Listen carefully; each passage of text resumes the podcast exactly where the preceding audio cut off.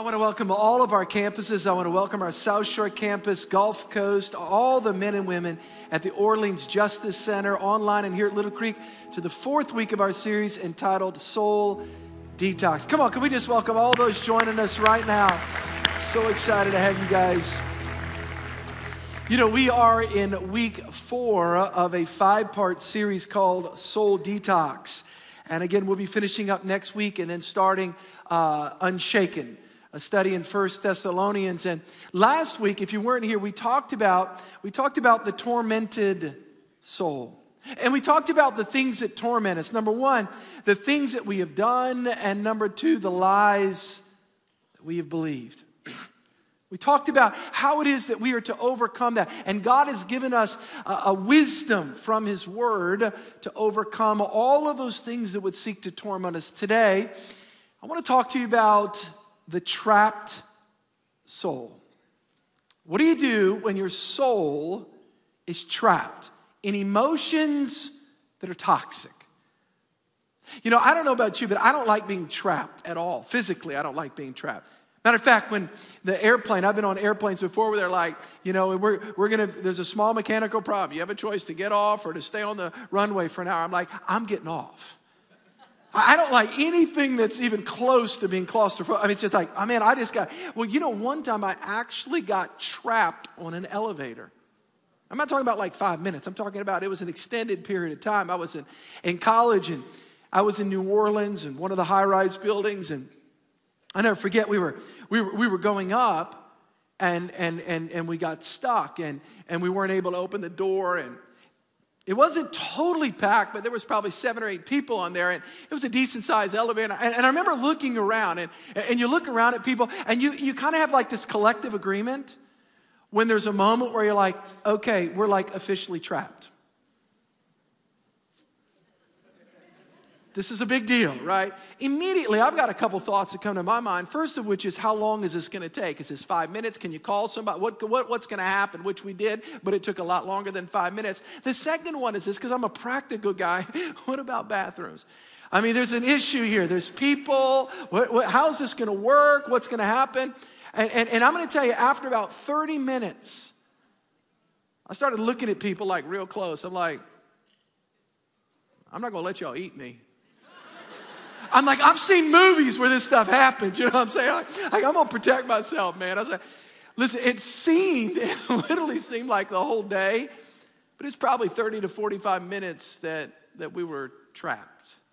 I'm not talking about being physically trapped today. I'm talking about what do we do when we are entrapped by toxic emotions that are holding us back from becoming what God has called us to be. Now, again, I want to make a statement I've made for the last four weeks. I think it's very, very important. Watch this. Here it is. We here it is. We are not a body with a soul. But we are a what? Say it, a with a your body's going to die. My body's gonna die. I'm all, I think health and fitness is important. I think eating right's important, taking care of your body. But I don't care what you do, it's gonna die at some point. But your soul's going to live forever. Shouldn't that be the thing that we attend to the most? How is your soul? Like I said, week one, is an interesting in our culture? We, whenever you ask somebody, how are they doing? Oh, I'm fine. You know, no, really, we've been real busy. Why don't we shift the narrative a little bit and the question say, how is your, say it, soul. How's your soul doing? Oh man, that's like too heavy. But isn't that the real essence of who we are? We have had a theme verse throughout this series, and I'll read it one more time. And we're asking the question the question is, is it biblical for Christians to have a soul detox. Now, again, none of us would argue with the fact that as an unbeliever, you have, you've got to be cleansed of your sin, you've got to trust Christ, you've got to come into relationship with God. Nobody has a problem with that. We understand that. The question is not whether or not the believer needs to be cleansed, it's whether or not, or the unbeliever, it's whether or not the believer. Do I still need to be cleansed as a believer? Do, do I still, listen, are there impurities? Are there toxicity? Are there things around me, things in me that still need to be cleansed as a believer? And I'm going to resoundingly say what? Say it. Yes. Paul says this in 2 Corinthians 7 1 Beloved, everybody say, Beloved. He's not talking to the world, he's talking to his people.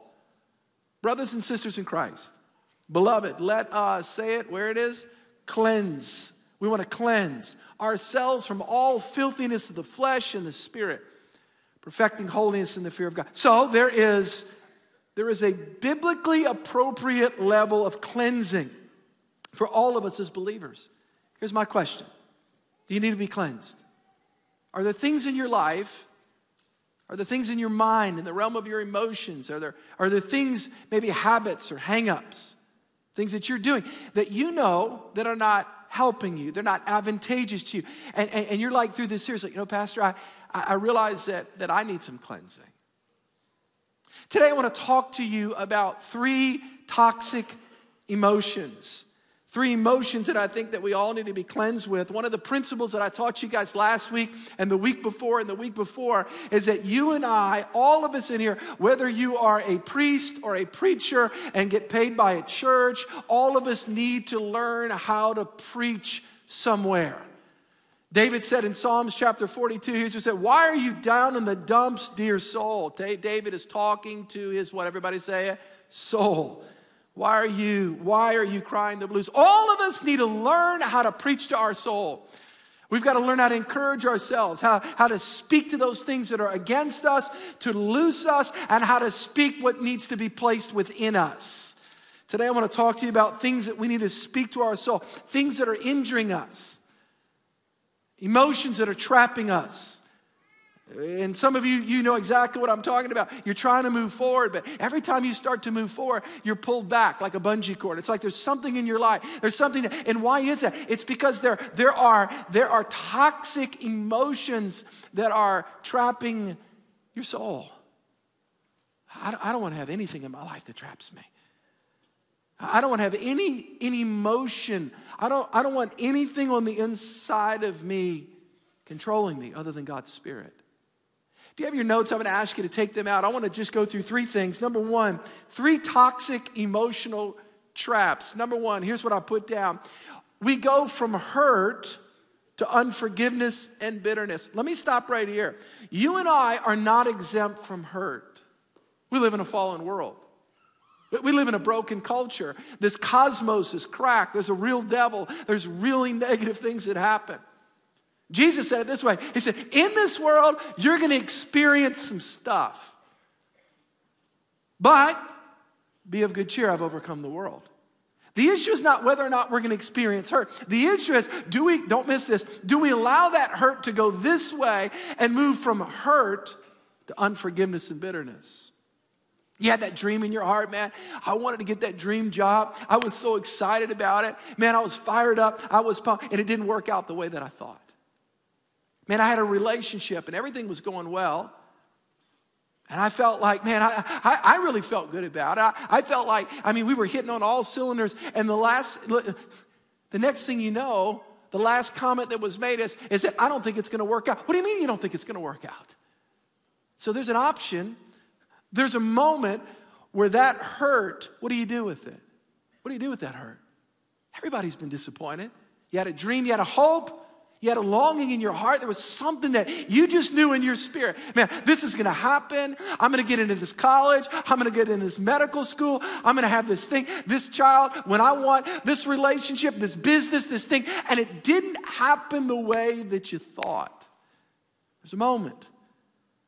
Do I allow that emotion to go from hurt and disappointment, which is a natural emotion, but do I manage and process that with God? And with people that I trust? Or do I fester and allow that thing to go in the negative and it moves into unforgiveness and bitterness? The writer of Hebrews said it this way about bitterness. He said, Hebrews chapter 12, verse 15, see to it that no one falls short of the grace of God. So you and I can actually miss out on walking in the power of God's fullness by something we're about to identify. And that no, what is this word? Everybody say it? Bitter root. A root Bitterness is a root. It's, it's, it's, it's something that, that goes down and latches onto. Let no bitter root grow up and cause trouble and defile many. So, so what happens is when we don't process hurt appropriately, it goes from hurt to unforgiveness and bitterness. We get mad at God, we get mad at ourselves, we get mad at those that disappointed us, we get mad at somebody on the outside of us. Yeah, you know, uh, uh, because of them, I'm where I am. We get bitter. You know, my mom, my mom is a, a worker. I, my mom was raised by my grandma who lived 100, Cajun lady, who was cutting her own grass at 92 with an electric lawnmower. It's crazy. I mean, there's just worker people. And so as a kid, I was a worker. She made me work. I had a job. I was 14 years old. I had had a job at Mr. Clean Car Wash every weekend. That's what I did uh, on Friday and Saturday. And so it, you, you, at my house, you couldn't take naps. You couldn't be sick. Don't even be sick. Don't even be sick. Because my mom's like, I don't have time for you to be sick. I was like, oh, God, I got to go to school. I got, you know, of course I had pneumonia twice. And so, like, because legitimately, I really did. You just can't be sick. So she's a worker. And so I cut the grass, chore. I mean, just there was no, there was no option. You're going to do everything.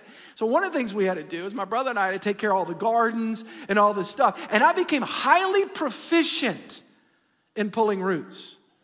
And let me just say something right now. If you don't tend to that garden, in, if you don't deal with it when you should deal with it, it's a lot hard to deal with it later on.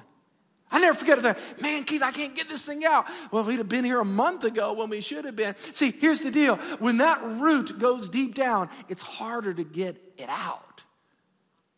How many times in our life have we allowed something to get deep down? It should have just been a hurt and a disappointment. That's appropriate. Oh man, I'm bummed.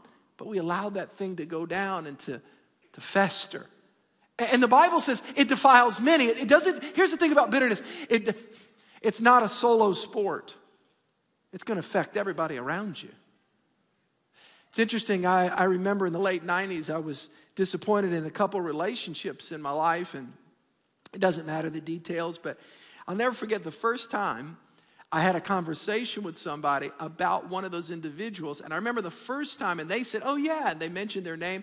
And, and, when, and the thought of their name, when I heard it, it brought up that little twinge on the inside. You know what I'm talking about?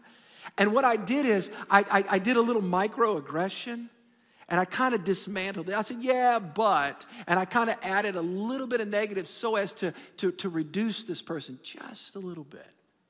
You ever been there before? Matter of fact, it so shocked me. The next time their name was brought up, I, I, I, I was shocked. It's like, what, what's, what's in me? What, what, why, why, am I, why am I doing that? And I had to be honest that there was a bit of root on the inside of me. See, the reality is, how do you know, Pastor, if there's a root inside of you? It'll come out through your words. Out of the abundance of the what? Say it, the heart, the mouth speaks. So, so we have to realize that sometimes if we don't process hurt appropriately, it can get unforgiveness and there can be bitterness. And the Bible says it not only defiles you, but it defiles many. It's like, set, listen, it's like setting yourself on fire and waiting for somebody else to die from smoke inhalation. It messes you up, but it also ultimately touches everybody else. I, I, I don't want to be trapped. I, I know what it's like to be trapped. I know what it's like, and I, I don't want to be trapped. Pastor, what do you do? You got to learn to let it go. Everybody say, let it go. You and I have got to learn to let go. In other words, we got to bump and move real quick. When a hurt comes, when the disappointment comes, we got to process it. We got to get it out to God and to people that we love and trust. And we got to make sure that that root doesn't get deep down in our spirit. The second thing the second emotion that I think can trap us is not only bitterness, but also we can move from comparison to envy and jealousy. And let me qualify this for a moment. There is something that's appropriate, natural to compare. We all compare, right? You compare what do you wear, what does the other person wear. There's a certain level of the maturation of a child when they when they develop. They evaluate social context and how to behave, and okay, that's what to do and what to say, and those are manners. And okay, put the fork. There's a certain level of education that we get in life, in maturing in life, relative to our understanding of how to compare. That's appropriate. That's right. The problem is, is when comparison takes another step. Just like when hurt takes another step, when comparison takes another step, and you move from comparison. See, comparison is, I like what you have. Jealousy and envy is, I want what you've got. And I'm mad that I don't have it. See, something shifts on the inside. Something shifts on the inside. Comparison again, nothing wrong with comparison on the front end. Matter of fact, when I was a when I was a, a, uh, a kid, I had straight blonde hair, straight blonde hair. Of course, I wanted curly hair, right? And all my friends that had curly hair, they wanted straight hair. So some of you right now, you know, I wish I had brown hair, or I wish I had red hair, or I wish I had hair. and uh, that would be like an upgrade. And so, or maybe I wish I had, you know, Pastor Steve's hair. And so I'm just saying, 48, still got it, but nonetheless, all of us compare. The problem is, is when we take it to another level. I really believe that we are in a little quasi identity crisis in our culture because of social media. Let me say a positive, then I'll say a negative. I appreciate technology, I appreciate media, the fact that we're able to connect with all of our campuses, the fact that we're able to, to do what we do, that you, you, you guys hear my voice through a microphone. There's so many, so many pleasantries. There's so many things that serve us in life because of the development of technology. I, I appreciate that.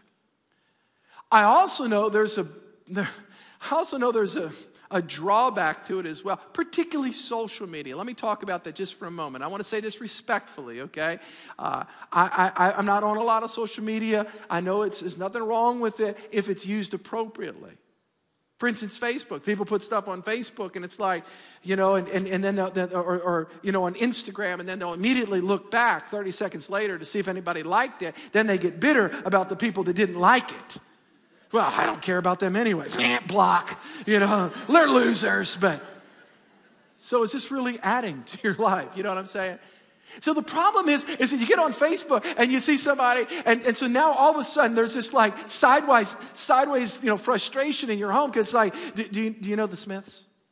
They've been to like Destin like four times this summer. we went to Bay St. Louis once.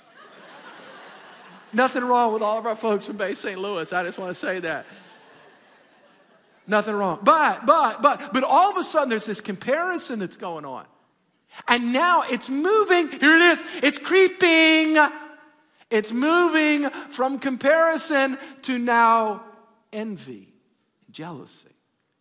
That's when it gets dangerous. James chapter 3, verse 14 and 16 says, But if you have bitter envy, and self seeking in your hearts, do not boast and lie against the truth. Pastor, is it really a big deal? I mean, it's just within my heart. Who really knows? It's a big deal. It's a big deal. Look at the next verse. This wisdom does not descend from above, but is earthly, sensual, and demonic. Uh oh. For where, what's this next word? Envy. It's envy and jealousy. For where that is, and self seeking exist, confusion and every, what's this? Evil thing are there. Uh oh. I just thought I was just like comparing myself, but I didn't realize I went up to another level and I didn't realize what was growing in my heart. Sometimes we can be trapped by envy and jealousy. Jealousy causes people to do things that they never thought they would actually have the capacity to do for, for, for, for negative. Man, I, I don't want that in my life. How about you? I, I don't want envy. I don't want jealousy.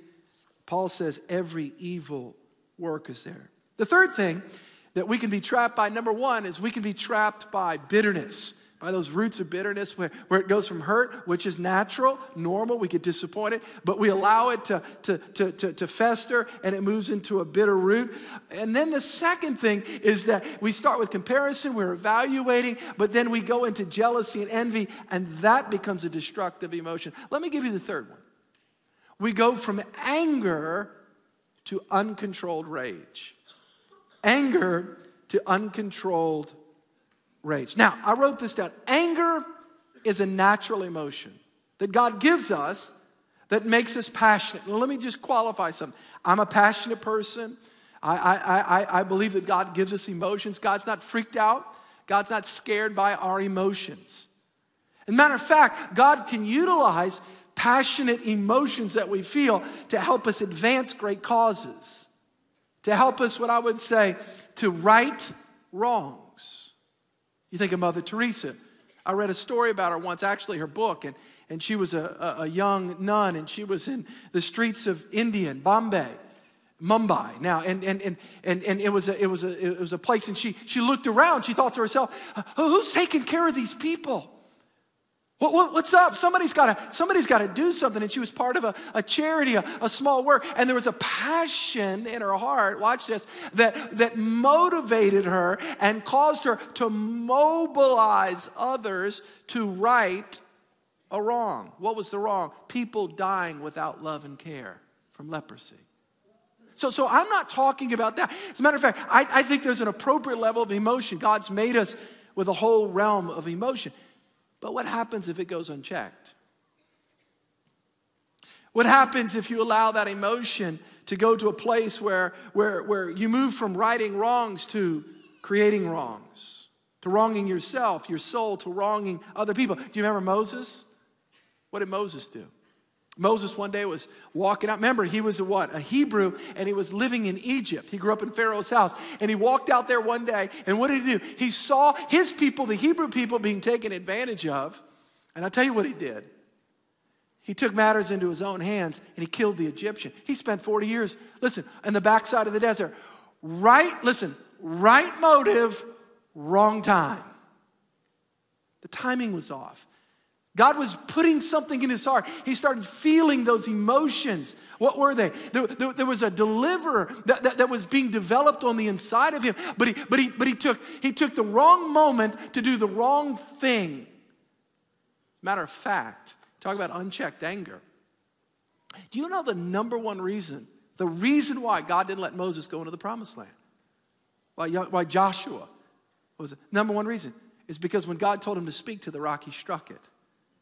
Anger kept, unchecked anger kept Moses out from experiencing everything that God had him to experience. So, why is it, Pastor? Why is it that, that this thing on the inside of me? I mean, I know God's made me passionate, and, and God utilizes that where I can help mobilize my sales team, Pastor, and it's, it's really awesome. And, and I can see because people, you know, enthusiasm is contagious, Pastor, and, and, and absolutely it is. The problem is goal oriented people and justice minded people, if you don't keep it in check, you can go from anger to rage real fast.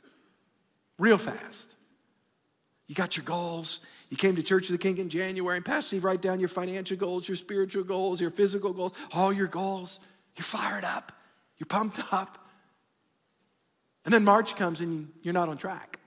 So you're frustrated, and you're kind of aggravated. You know, you're gonna read the Bible through in a year. You know, it's, it's Easter, you're like in Genesis 10. Gosh, man, I hate the Bible. I mean, I love the Bible, but I hate Pastor Steve. I mean, I love him, but I hate that message. Gosh, man, why am I not meeting my goals? So, you know what road rage is? It's a highly directional individual that's frustrated somebody. It's like, yeah, I'm going there. I'm killing you because you got in my way. I want to talk to all the type A's here for a moment. Listen, and I am one. You, you got to learn, listen, you got to learn that there's nothing wrong with being passionate. But when your passion gets unchecked and it moves into rage, real bad things happen. I had a guy tell me one time, he said, Pastor, when you talk to me, he says, if you say a word and it touches a button, I don't know what's going to happen. I'm like,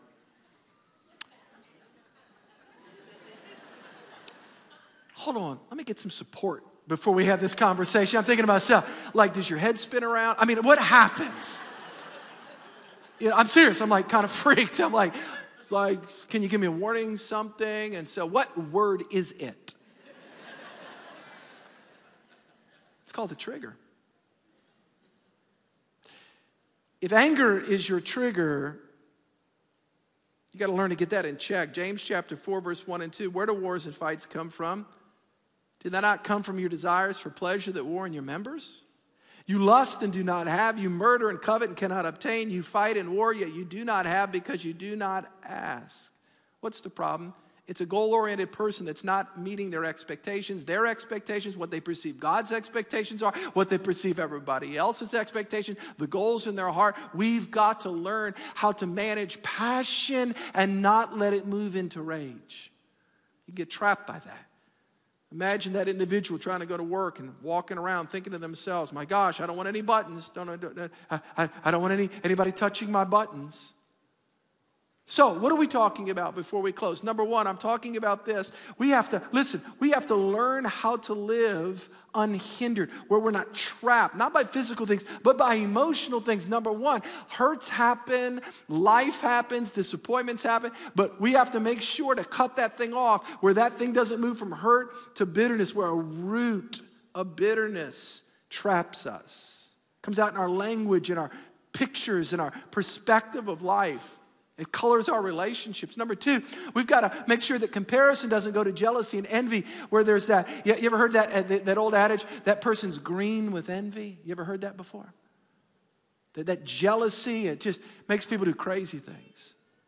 And the last thing is, is passion, somebody that's passionate. Bible says, be angry and sin not. You can feel passion, but make sure that it's focused passion to lift people and to not limit to encourage and not to discourage. You're a help and not a hurt or a hindrance to those around you, including yourself. So, how do I get out of it? Let me give you three things and I'll close.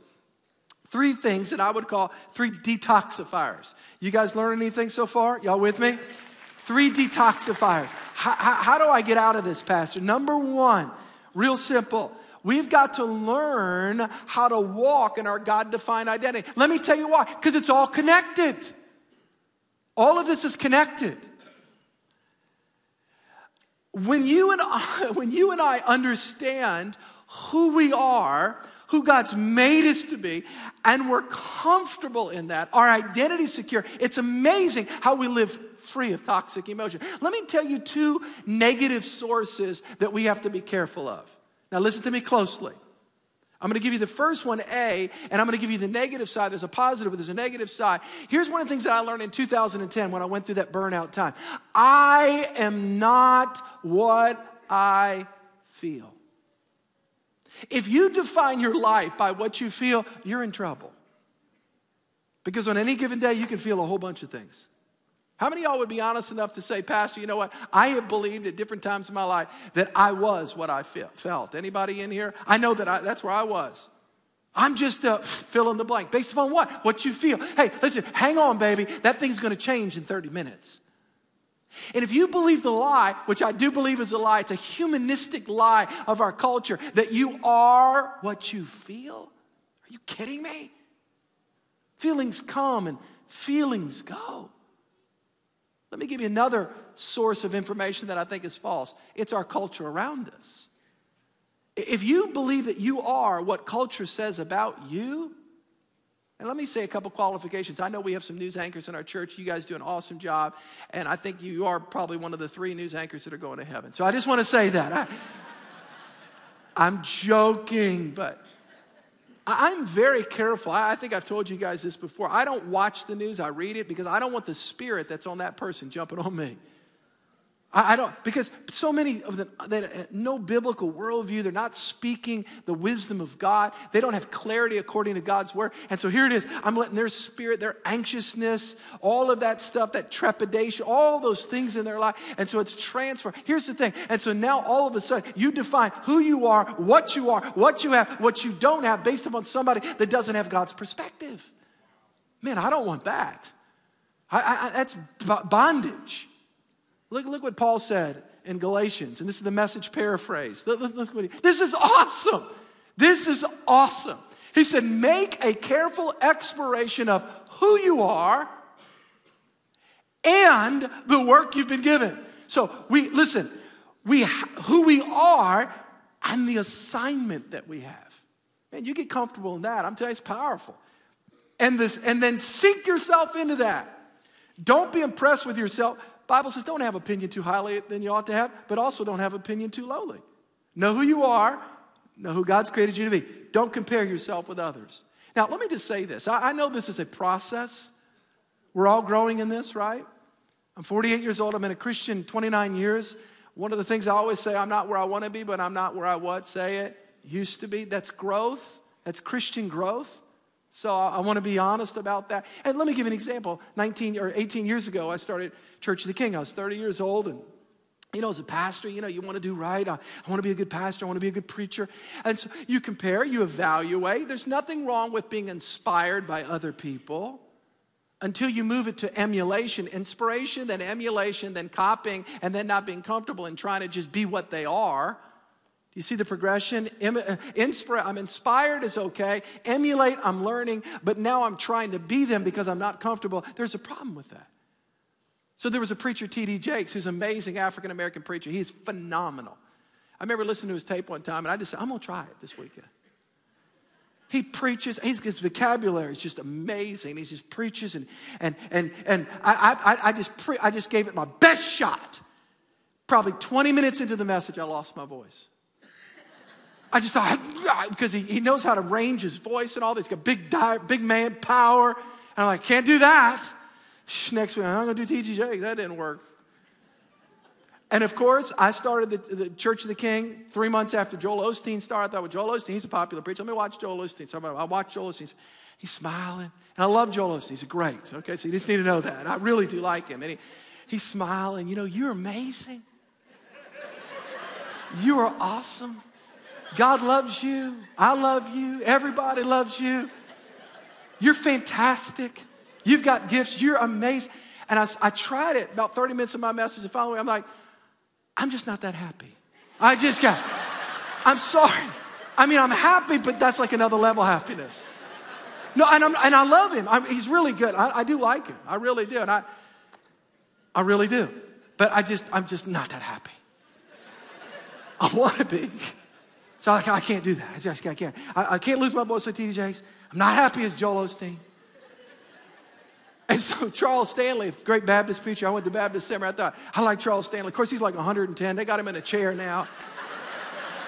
He's like, I'm a, so listen, so I love him. I read all his books. You've, a lot of my messages, I mean, I get inspired by him. He's got all the point, he's a point preacher.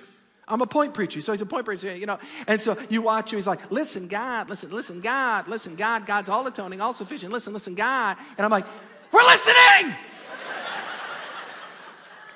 Speak. So I, you know, I've done, I used to do preacher impersonator, so I can do him. And, and so I'm like, so I'm not T.D. I'm not as happy as Joel. I'm not as profound as Dr. Stanley. You know, he's doctor, I'm just profound. I'm just a funny guy with a good personality, my mom said. There comes a moment you can learn, listen to me closely. You can learn from others, but you can't be others. Because let me tell you, only they can be them when you get comfortable in who you are, again, we can be inspired by others, but there's a sense of release. It's like, you know what? Hey, hey, I'm not as great as I thought, but I'm not as bad as some say, and I'm making a difference, and I can be secure in God. That's the, you can live that way. Businessmen and women, listen to me. You want to do well and build your business and be inspired, read the books and Kathy Truitt, all these great people and all these, all these amazing leaders, and you can learn from them but you can't run their race. You can't be them. In the end, we're actually going to be evaluated based upon did we run our race that God gave us? So, how, how do I get free of these toxic emotions? Number one, I've got to walk in my God defined identity. Two more quick things, and, and, and, then I'll close. Number two is cultivate healthy relationships. Cultivate. Say, Pastor, what does that have to do from being free from these negative emotions? A lot. A lot. Proverbs 13 20 says this He who walks with wise men will be wise. And again, the converse, women who walks with, it's people. Who walks with wise people will be wise. But the companion, you hang around with fools, you'll be destroyed. Again, you've heard the, heard the old adage show me your friends, I'll show you your future. It's so true. Question, ready? Here it is. Stay with me. Is there anybody in your life that can call you out and call you up to a higher level? Is there anybody? Is there anybody that can say, hey, you know what, man? I love you. But you know, the way that you spoke with your wife at the restaurant, I was kind of made us awkward. You know, we were like, my wife and I were just like, gosh, like, I love you, man. I'm for you. But wow, that was like heavy. That's why we love small groups, by the way. We're not saying you're going to be close to everybody in a small group, but at least there's a shot to get close to people. How do you know? How, how, do you know? Let me say this about Saturday night service. We have Saturday night service at 5:30 uh, at this campus, 5 at South Shore. We're changing it, not next week, the following. All of our campuses will go to 5 o'clock. Remember, our Saturday night service here at Little Creek will be 5 o'clock. All right, not next week, but the following week. I love Saturday night service. Two things. One, I have a lot of energy. Don't judge me. And it's, it's I get my first practice. So I do my message and I'll go back there and Pastor Randy Craighead, who's been a coach to me, a big brother for 17 years, he'll say to me, he'll say, Steve, listen, you were a little bit defensive on that one point. I'm like, oh, okay. And I'm like, what do you mean? No, I'm just joking. I don't say I don't say I'm just joking. I'm just joking. I'm sorry. I apologize. I just. But he goes on this next point. He goes, "You're you, you, you're, you're looking a little angry. You know, think he'll say this. Think Joel. You know."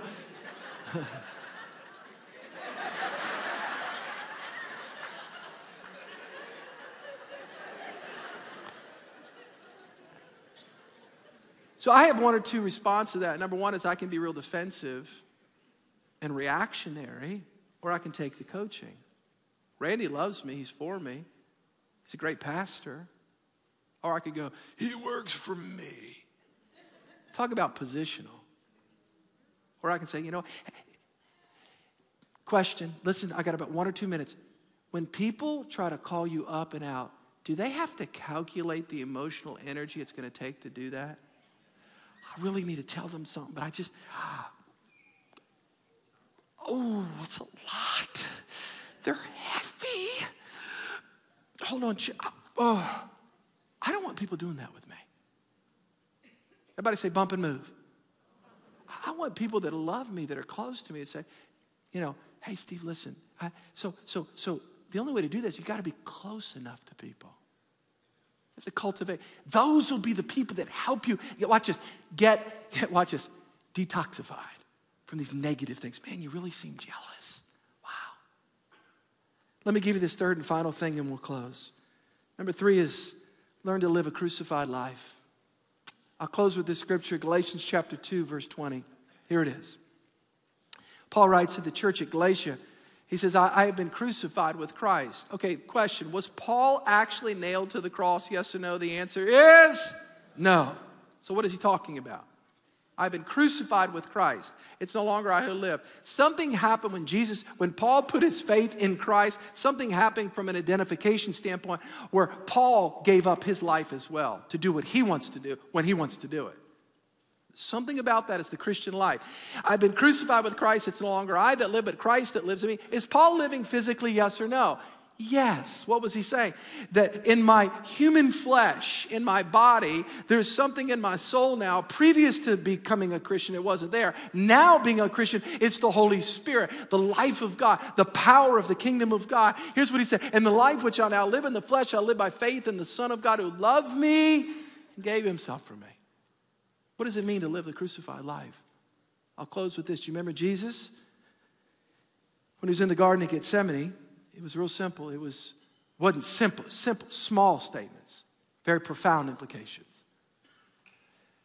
Not what, come on, finish it, what I want, but what you want. To live the crucified life, it's to make the daily choice where we're choosing to do what's best what God says versus what we want. You know what we want? You know what I want when I get hurt? I want revenge sometimes. I want, you know what? That's what I want in my flesh. But you know what God says? Let it go. You know what happens when my wife does something that I'm not in agreement with? You know, she may hurt my feelings. There's times where I've wanted to get even, but God says it's not get even, it's get right. What do we want? What does your flesh want? Impatience, lust, jealousy, pride, unforgiveness. That's what, don't miss this. I'm closing. That's what we want. But to live the crucified life is, it's, it's we live daily. This is what God wants. And if we do that long enough, listen to me very closely, all of those toxic emotions begin to lose their power on you. Jealousy, unforgiveness, envy, rage, it loses its grip. I, I know you're like me. I, I, how, how many of y'all want to live free of all that stuff? Come on. Y'all want to live free of all that? We got to learn to live that life. Let me pray for you. I hope you guys received that today. Lord, I'm so grateful for your presence and your goodness. If you're in this place today and you do not know Christ, matter of fact, I'm going to ask everybody to stand right now. If you're in this place and you do not know Christ, you're not sure about your relationship with Jesus, our altar is going to be open. We'd love to talk to you about what it means to serve Christ, to be a Christian. Also, our altar is open for anybody that needs prayer. Maybe there's something that I touched on today that was painful. Um, it touched you in the realm of maybe pain from a past or a relationship. Man, we're here to, the team's going to continue to sing and we're here to, to minister to you. But if you're not sure about your relationship with Jesus, we'd love to talk to you about what it means to be a follower of Christ. Father, I just pray a blessing over your people. I pray the grace of God upon every man, woman, boy, and girl. Lord, teach us. Teach us what it means to live truly free. That our souls would live unhindered and unhampered and, Lord, untrapped by jealousy and unforgiveness and bitterness, that we can truly be a free people. Lord, I pray your blessing. I speak the favor of God upon your lives as you go forth this day as free people, submitted to Christ, doing what God's called you to do, being what God's called you to be. In Jesus' name. And everybody said, Come on, can we give the Lord a hand clap? Can we bless him? We love you guys. You guys are amazing. Have a great weekend.